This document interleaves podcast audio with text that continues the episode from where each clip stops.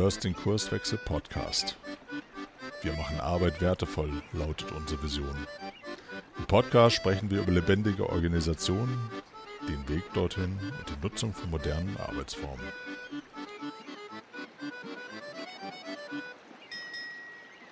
Hallo und herzlich willkommen zu einer neuen Episode im Kurswechsel-Podcast. Mein Name ist Frank Wulfes, ich bin Kurswechsler und ich freue mich außerordentlich, den Marc Löffler heute in meinem virtuellen Studio begrüßen zu dürfen. Hallo Marc. Ja, einen wunderschönen guten Morgen. Ähm, jetzt bist du selber ja auch Podcaster und äh, Autor und äh, Coach und, und so weiter. Aber erzähl doch den Hörern erstmal so ein bisschen mehr von dir. Wer bist du und was treibst du so? Genau, ja, wie gesagt, mein Name ist Marc Löffler. Ähm, was treibe ich so? Ich bin eigentlich so aktuell immer mehr unterwegs bei Firmen, die mit Agilität schon auf die Nase gefallen sind. Ja, also es sieht ja immer alles so einfach aus. Also man so ein Scrum Flow oder das Framework kann man ruckzuck aufmalen, aber man stellt dann doch relativ bald fest, so einfach ist es dann doch nicht. Das ist so was, mit dem ich mich immer mehr beschäftige in letzter Zeit. Ähm, ansonsten, wie du beschrieben hast, ist vor, oh je, wie lange ist es schon wieder her? 2014, glaube ich, mein retrospektiven Buch erschienen. Äh, ich mache einen Podcast genau zu diesem Thema ähm, großteils und ähm, genau, ansonsten verheiratet, zwei Kinder, ein Hund, der hier gerade neben mir auf dem Boden liegt und eine Runde pennt und ähm, gehe gern laufen, spiele seit vielen Jahren Saxophon, so mein Haupthobby. Und ja, ansonsten freue ich mich auf ein spannendes Interview mit dir.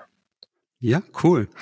Ähm, so im kleinen Vorgespräch haben wir ja gesagt, wir wollen halt mal so über dein, ähm, dein Modell sprechen, was du entwickelt hast, das Passion-Modell und ähm, rund um Passion, so heißt ja auch dein, dein Podcast, Passionate Teams Podcast, äh, das benutzt du ja auch in, in der Praxis.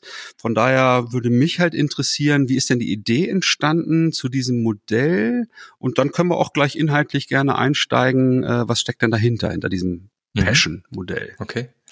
Genau, also die Idee ist eigentlich so entstanden, dass ich ja seit mittlerweile 2005, 2006 selber agil unterwegs bin, agil arbeite, so ungefähr ab 2009 angefangen habe, dann eben damals auch als Angestellter ähm, die ersten Firmen zu beraten, was Thema Agilität angeht und habe dann da irgendwann mal so ja, vor ein paar Jahren festgestellt, ja, dieses, dieses ganz stinknormale, ich mache mal zwei Tage Scrum Master Training, setze so ein Team auf und dann laufen wir irgendwie mal los, ist ganz nett, aber meistens zu wenig, weil was oft fehlt in Firmen ist die Voraussetzung überhaupt für agiles Arbeiten. Also wir haben, ähm, klar brauchen wir die Tools, logisch, sonst funktioniert es im Endeffekt auch nicht. Aber wenn man eben das ganze Thema Voraussetzungen nicht im Auge behält, dann wird man halt relativ schnell auf die Nase fallen und das ist so ein bisschen, wo dieses Tool ansetzt, zu sagen, okay, ja, natürlich arbeiten wir äh, mit Tools, natürlich machen wir auch äh, Tool-Trainings wie Scrum-Trainings beispielsweise, um das mal zu sehen, aber zum anderen sollte man eben auch diese zweite Seite, diese Voraussetzung nicht aus dem Auge verlieren und da hat das äh, Passion-Modell einfach ein paar Ideen, was dort wichtig sein könnte, damit es funktioniert.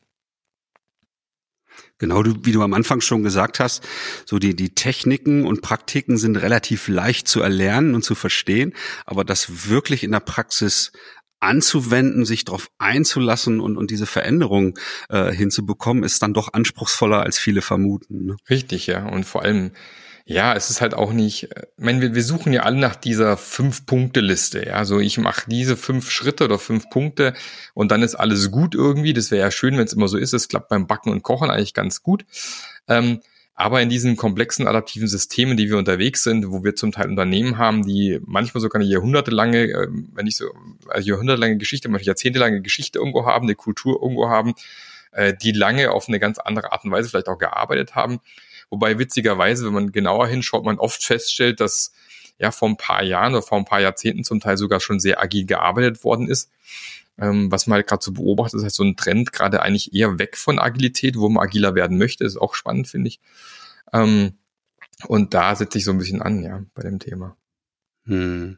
Das kennen wir, glaube ich, alle in Organisationen zu kommen und ähm, Reaktionen sind dann, naja, wir arbeiten ja seit 15, 20 Jahren schon agil, wir haben es nur anders genannt.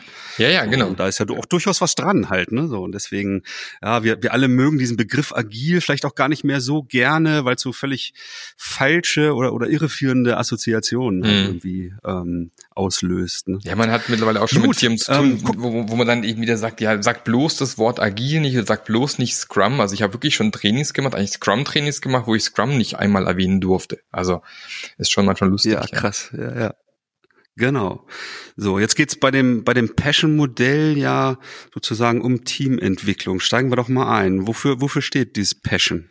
Genau, also die ursprüngliche Idee damals war zu sagen, okay, damit so, ein, so eine passionierte Agilität entstehen kann, deswegen, oder das, das Wort Passion im Endeffekt, äh, braucht es aus meiner Sicht ein paar Voraussetzungen. Mittlerweile würde ich sogar sagen, das geht eigentlich über das Team hinaus, weil es zwei Seiten hat. Es hat sowohl, sagen wir mal, Elemente, die mehr so nach innen gerichtet sind, so mehr aufs Team gerichtet sind, und es gibt auch Elemente, äh, die mehr nach außen gerichtet sind, und manche sind auch in beide Richtungen dann eben zu sehen ähm, um eben die Voraussetzungen zu schaffen, dass so ein, so ein agiles Team vernünftig arbeiten kann. Und äh, es beschreibt sieben Elemente. Aus meiner Sicht sind von diesen sieben Elementen so drei, wo ich sage, das sind so die, die wichtigsten Säulen. Und ähm, um mal eine Säule rauszugreifen, ist das Thema Vision. Und es ist immer noch spannend für mich, wie unglaublich viele Firmen das Thema Vision entweder gar nicht auf dem Schirm haben oder einfach eine unglaublich schlechte Vision irgendwo im Unternehmen haben. Aber wenn wir uns das Thema Agilität anschauen, die Idee ist ja, dass ich als agiles Team, als agiler Mitarbeiter äh, Verantwortung übernehmen soll. Ich soll selbst auch Entscheidungen treffen, links oder rechts. Wenn ich aber keinen blassen Schimmer habe, äh, wo die Reise hingeht, ist es irgendwie schwierig, äh, in so eine, in so eine agiles, in so ein agiles Arbeiten reinzukommen. So ein bisschen, wenn ich jetzt sage, okay, pass mal auf, Frank, du bekommst von mir jetzt so einen schönen Porsche GT3, ein tolles Teil, und du setzt dich da ans Steuer, freust dich schon irre aufs Losfahren, sage ich, jetzt lass mal kurz noch das Fenster runter auf der Fahrerseite und wunderst dich schon so ein bisschen. Und dann erkläre ich dir als Führungskraft, ja, und ich werde ab sofort jetzt nebenher joggen und dir immer erklären, wann du rechts, links abbiegen sollst, welchen, äh, welche Ausstattung du im Kreisverkehr nehmen musst und so weiter und so fort. Ich glaube, das macht dann dir zum einen nicht so wahnsinnig viel Spaß, dieses schöne Auto zu fahren. Und der Manager wird wahrscheinlich irgendwann auch aus der Puste sein, weil er denkt, boah, das ist ganz schön anstrengend, so Teams zu führen. Aber genau das passiert übertragen ganz, ganz oft im Unternehmen, weil man gar nicht weiß, wo die Reise hingehen soll.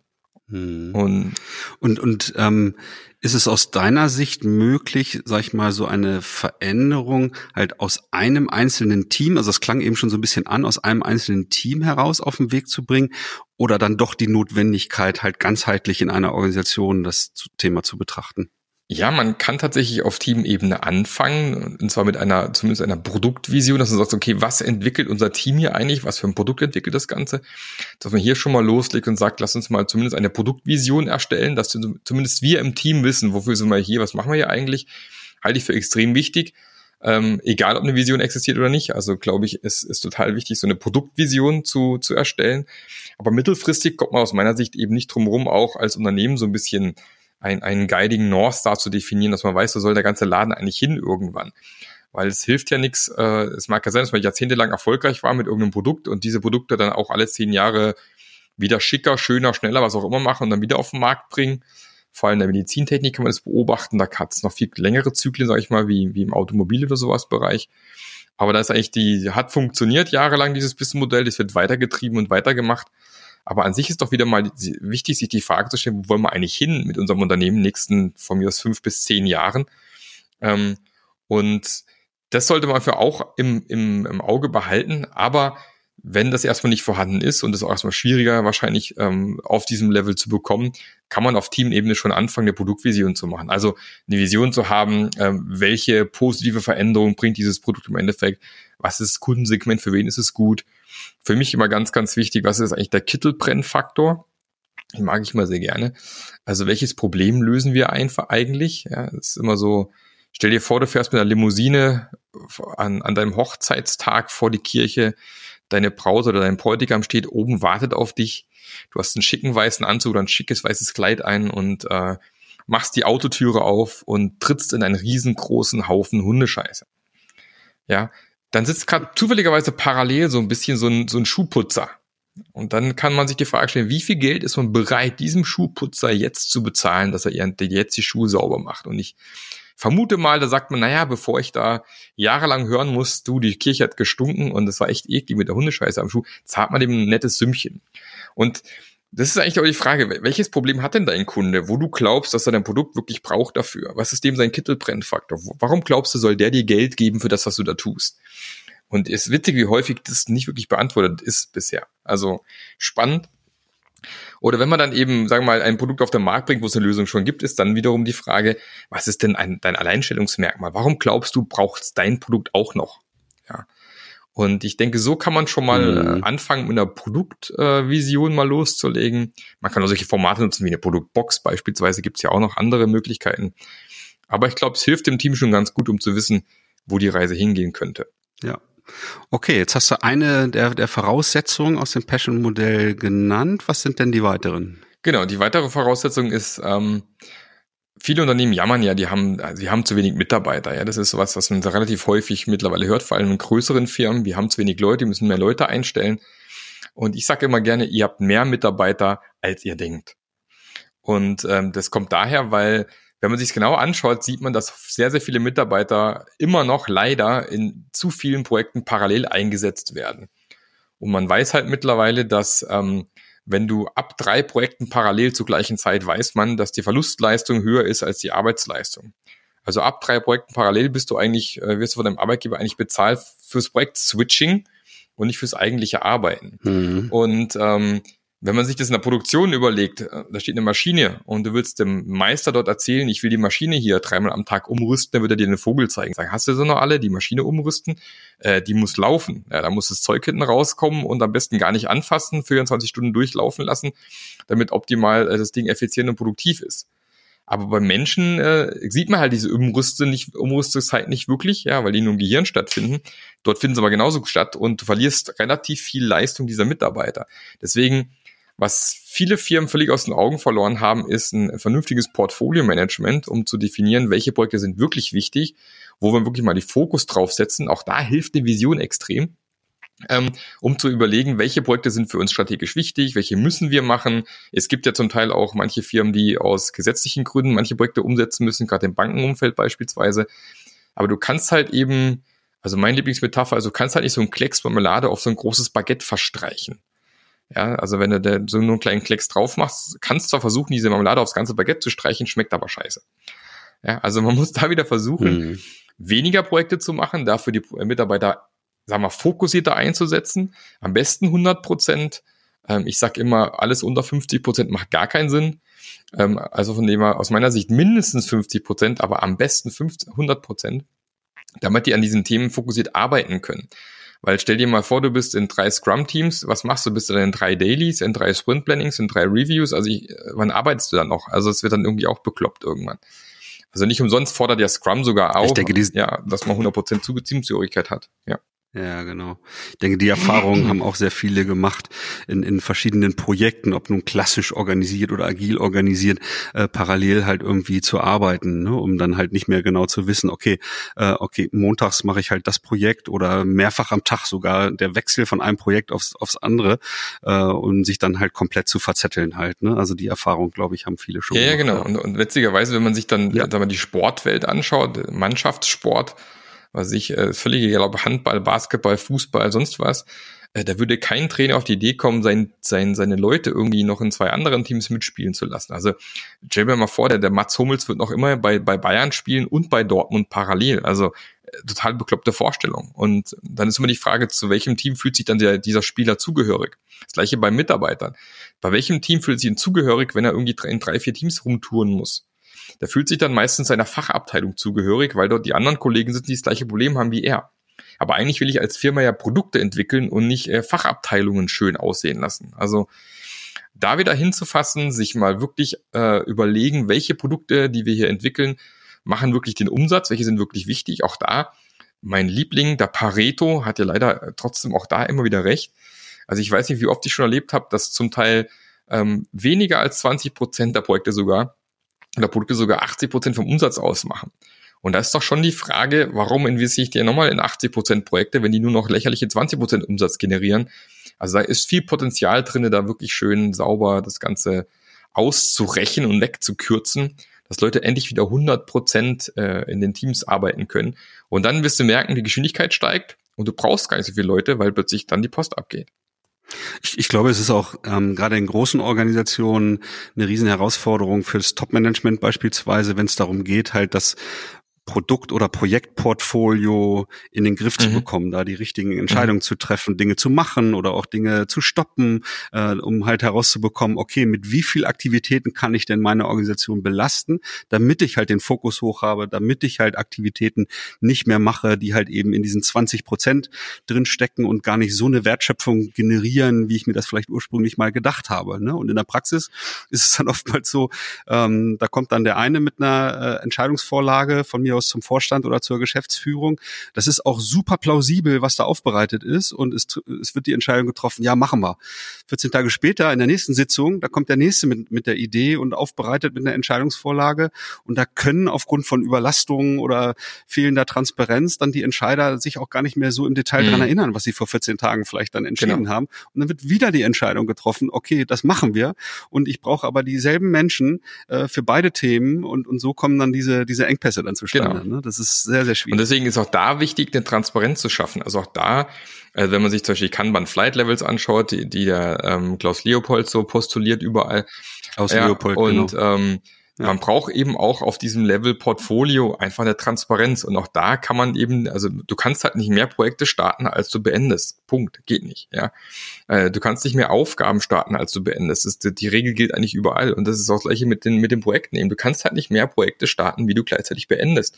Weil sonst machst du das Ding zu und dann hast du zu viel parallel wirst dadurch automatisch immer langsamer. Dadurch, dass du langsamer wirst, steigt der Druck vom Markt, weil da plötzlich andere Konkurrenzen sonst was am Markt äh, veranstalten. Darauf hast du wiederum mehr Druck, weil du meinst, ich muss ja da ruckzuck reagieren. Und dadurch wird es immer schlimmer im Endeffekt. Also da wird noch mehr parallel gemacht, noch mehr Projekte gestartet und bis zum Teufelskreis nachher drin.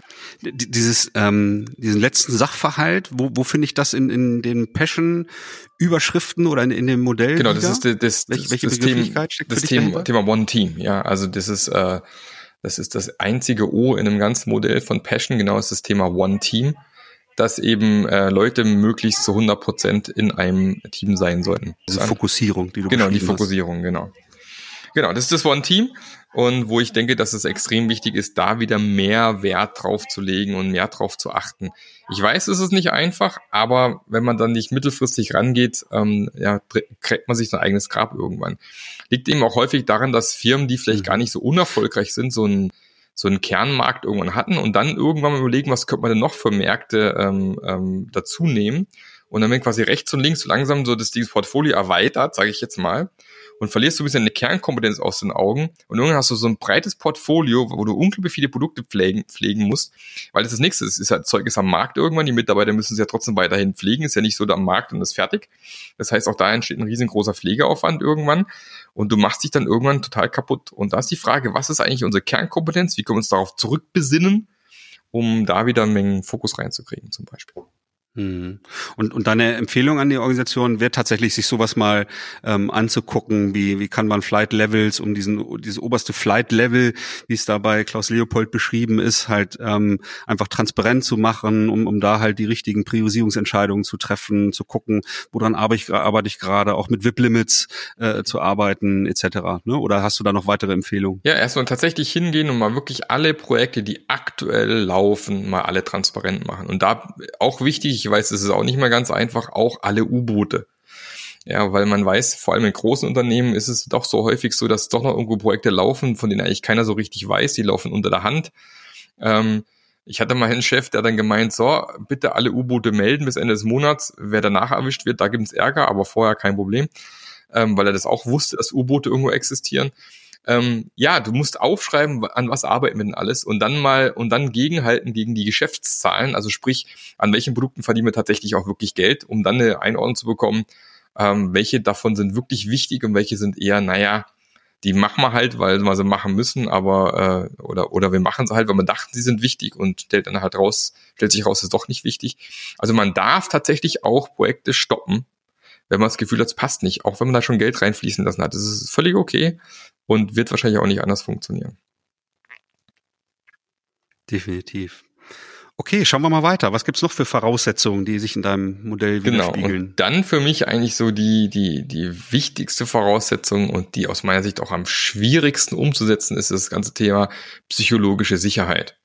Also sprich, Ähm, es hört sich immer so an, psychologische Sicherheit, wir haben uns alle lieb, wir umarmen alle Bäume und so weiter, aber eigentlich meint psychologische Sicherheit, dass Mitarbeiter ähm, tatsächlich über ihre Komfortzone hinaus Dinge tun können, ohne Angst haben zu müssen, da kommt gleich von rechts irgendeine Führungskraft und haut mir eins auf den Deckel oder ein Kollege haut mir eins auf den Deckel, wenn es mal vielleicht nicht klappt oder nicht in Ordnung geht. Also auch ein bisschen auch mit Fehlerkultur zu tun, gehört auch mit dazu. Aber ich fühle mich einfach so sicher in diesem Unternehmen, dass ich eben auch unorthodoxe Dinge machen kann, dass ich andere Sachen ausprobieren kann, dass ich mal experimentieren kann, weil ähm, gerade in der Produktentwicklung, wo wir zum großen Teil komplexe Probleme lösen, gibt's halt nicht mehr den einen Weg. Und deswegen braucht es eben einen Raum, wo wir lernen können, wo wir experimentieren können und dürfen. Und ähm, um eben tatsächlich auch neue Sachen ausprobieren zu können. Und so einen Raum zu schaffen, was, äh, sagen wir mal, in Scrum-Teams unter anderem auch Aufgabe von einem Scrum Master zum Teil ist, aber eben auch von den Führungskräften. Das halte ich für einen der größten Hebel und einen der wichtigsten Hebel, aber auch einen der mit am schwierigsten, weil äh, es ist halt unglaublich schwierig zu erklären, wie genau macht man das jetzt, psychologische Sicherheit? Was muss ich denn da jetzt genau tun? Und da kann man jetzt lang sagen, ja, als Führungskraft ist ganz einfach äh, du musst, äh, du musst den Leuten immer sagen, alles, was sie hier machen, ist eine Möglichkeit zu lernen. Äh, du musst selber zeigen, dass du auch nicht unfehlbar bist, äh, deine eigene Verletzlichkeit zeigen. Ja, das, das sagt sich so einfach, aber ich setze mich ja nicht als Führungskraft nachher vors Team und sage, guck mal, äh, ich mache auch Fehler und äh, ja, also so einfach ist es ja nicht. Also es hat auch viel mit, mit Coaching on the Job zu tun, zu gucken, wie reagiert die Führungskraft tatsächlich, um dann zurückspiegeln zu können, wo man da entsprechende äh, Probleme sieht beim Thema äh, psychologische Sicherheit. Oder wenn dann eben die Führungskraft äh, durch die Räume läuft, wenn die Sprint-Backlogs an den Wänden hängen und dann anfängt, die Sprint-Backlogs zu bemängeln, weil es noch nicht detailliert genug ist. Viele sind sich gar nicht bewusst, dass das schon der erste Schritt äh, weg von psychologischer Sicherheit ist, weil die Leute denken, verdammt nochmal, jetzt mache ich hier meine Arbeit transparent, jetzt kommt die Führungskraft und kontrolliert mich noch mehr als vorher, noch mehr Micromanagement. Ähm, die Führungskraft denkt halt, ja, ist ja meine Aufgabe, ich muss gucken, dass was gearbeitet wird, aber genau das Gegenteil passiert nachher. Die Leute haben Angst, ihre Arbeit transparent zu machen beispielsweise und du hast gerade das Gegenteil von psychologischer Sicherheit er erreicht beispielsweise. Und solche Kleinigkeiten, die man dann eben erkennt und sieht, das ist halt die Aufgabe entweder von einem Scrum Master oder von einem externen Coach, das sichtbar zu machen, um dann nach und nach an einem Thema zu arbeiten. Also mein persönlicher Gottfaser auf psychologische Sicherheit, das ist für mich Jürgen Klopp. Aus meiner Sicht nicht umsonst letztens wieder zum, zum Welttrainer gekürt worden, ähm, weil er genau das lebt. Ich weiß nicht, ob er es intern auch so nennt, aber ähm, du kannst halt sein Team super häufig beobachten, wie es unorthodoxe Dinge tut, äh, was, was andere Teams sich nie trauen würden, weil jeder Spieler weiß, ich probiere was aus, also unterbewusst natürlich irgendwann auch, ähm, aber ich weiß auch genau, wenn es schief geht, kriege ich keins auf den Deckel. Also bestes Beispiel für mich war äh, letzte Champions League-Saison, wo ähm, Liverpool gegen Barcelona gespielt hat und im Hinspiel haben die 13-0 verloren. So, und gegen Barcelona 13-0 verlieren ist jetzt äh, passiert, ja. Aber dann zu meinen, im Rückspiel das noch mhm. zu drehen und dann, sage ich mal, mit vier Toren Abstand quasi gegen Barcelona zu gewinnen, nur so kommt man ja weiter naja, ist nicht so super wahrscheinlich. Und Jürgen Klopp ist dann nach dem Spiel dagestanden und meinte nur so, der Reporter meinte so, ja, es hat ja nicht geklappt, alles schief gegangen und so, meinte der Jürgen Klopp nur, nö, wir haben alles gemacht wie besprochen, hat alles, alles super geklappt, bloß das Quäntchen Glück hat halt gefehlt. Und äh, meine Spieler haben einen guten Job gemacht, alles prima. Also kein Bashing, kein Fingerpointing, gar nichts, ja. Und äh, meinte auch, natürlich spielen wir mhm. noch einmal, logisch. Und dann kam das berühmte Rückspiel, äh, Liverpool gegen Barcelona und tatsächlich hat Liverpool 4 zu 0 im Rückspiel gegen Barcelona gewonnen. Und die Szene, äh, die, die mir am besten gefallen hat, war eben das Tor zum 4 zu 0. Das war ein Eckball. Und ähm, der Schiedsrichter hat angepfiffen gehabt und dann hat der eine Spieler eben so getan, als er den Eckball gar nicht ausführen, läuft von dem Eckballpunkt weg. Daraufhin haben die Spieler von Barcelona gemeint, aha, es dauert noch einen Moment, bis es losgeht. Dann rennt er zurück, haut den Ball in die Mitte und zack war das Ding im Tor. Und Barcelona war total perplex, so, hä, was ist jetzt los? Die waren mhm. gar nicht bereit. Also völlig unorthodox quasi diesen Eckball gespielt. Das, das sieht man so nicht normalerweise. Normal wird angepfiffen, man legt sich den Ball gemütlich zurecht, dann stellen sich alle gemütlich hin und dann spielt er den Ball rein und gut ist. Nee, der hat die komplett alle verarscht. Im wahrsten Sinne des Wortes völlig verarscht und hat funktioniert, das Ding war drinne. Das sind so, und das kann man häufig bei Liverpool beobachten, dass die eben Dinge tun, die völlig unorthodox sind, die völlig anders sind, wie andere Teams normalerweise das Ganze machen, weil die genau wissen, wir haben dann einen Trainer, der einfach ähm, uns diese Sicherheit gibt, dass wir solche sowas Dinge tun dürfen. Und tatsächlich der Hauptmanagement-Skill von Jürgen Klopp, der wurde mal interviewt, ist, ich rede mit meinen Leuten. Ganz einfach. Ja, das, und auch das, meine, kopier das mal so easy. Ich rede mit meinen Mitarbeitern, äh, äh, äh, wie jetzt und was muss ich machen und wie, was muss ich beachten und ja, du musst halt neugierig sein und keine Ahnung, lässt sich zum Teil schwierig, schwierig beschreiben. Aber um tatsächlich agil, sagen wir, in dieser komplexen Welt arbeiten zu können, ist halt Voraussetzung, dass eine psychologische Sicherheit vorhanden ist, weil nur dann trauen sich die Leute auch neue Sachen auszuprobieren, zu experimentieren, Dinge auf andere Art und Weise zu lösen, Dinge mal anders zu machen, wie man es bisher gemacht hat zum Beispiel, aktiv vielleicht auch zu verlernen, wie man es früher gemacht hat, also Unlearning und Neudenken, Neulernen, ähm, so ins Beginners Mind zu schlüpfen äh, und sich eben nicht festzuhalten an Dingen, wo man weiß, es hat schon mal funktioniert und es machen wir so weiter, dann passiert uns auch nichts, sondern einfach auch die, diesen Mut zu haben, das, das tatsächlich zu tun. Und es ist für mich mittlerweile nach vielen Jahren tatsächlich der, der größte Hebel Richtung Agilität.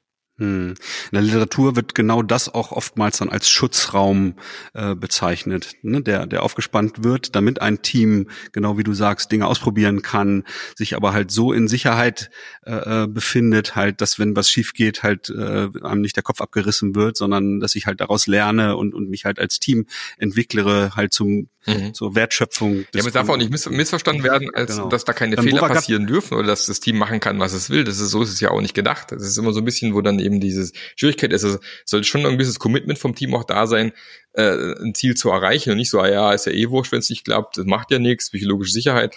So ist natürlich auch nicht gedacht. Ne? Hm, genau. Wenn wir beim Thema Führung, wo wir gerade gelandet waren, noch mal einen Moment bleiben.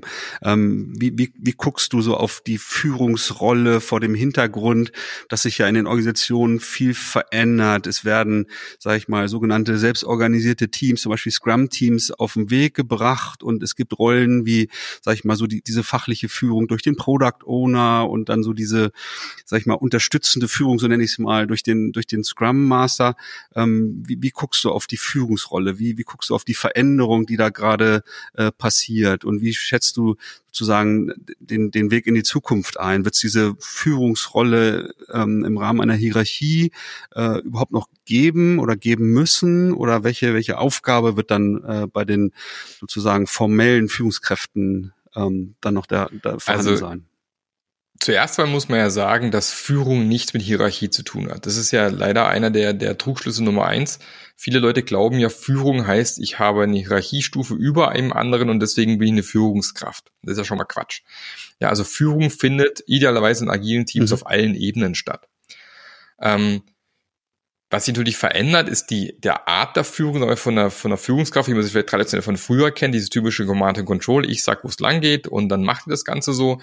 Ähm, das hat in nicht ganz so komplexen Systemen ganz gut funktioniert. Ich glaube, komplexer das Ganze wird, geht es aber gar nicht mehr. Eigentlich liegt es auch im Interesse von jeder Führungskraft zu sagen, okay, mein Team weiß es eh besser als ich im Detail. Das heißt, ich muss mehr dafür sorgen. Also ich sag mal, der Führungskraft geht eigentlich mehr in die Rolle eines, eines Coaches und Enablers. Also sprich, ich sorge dafür, dass die Umgebung da ist, die wir brauchen. Ich gebe das grobe Ziel vor, wo wir hin möchten. Gesundheit. Ähm, ich ähm, bin jemand hier, der dann wiederum mehr in die Coaching-Rolle reinrutscht. Also ich versuche Mitarbeiter weiterzuentwickeln, ähm, vielleicht auch als Coach, als Mentor, dass wir da einen Schritt weiterkommen. Ich denke, in so eine Richtung wird sich das Ganze äh, weiterentwickeln. Und ich glaube schon persönlich, dass man nicht mehr ganz so viele Hierarchieebenen brauchen, wie wir, wie wir sie aktuell in vielen Unternehmen haben. Das glaube ich schon. Es gibt ja unter anderem auch Firmen wie die ING DIBA beispielsweise, ähm, wo die Führungskräfte sich intern ja komplett neu bewerben mussten zum Teil also nicht zum Teil, sondern alle. Also sprich, die Hierarchieebene wurden, äh, wurde verkleinert, es gab weniger Hierarchieebenen und die Mitarbeiter mussten sich dann hinterher nochmal neu auf die neu geschaffenen Jobs bewerben.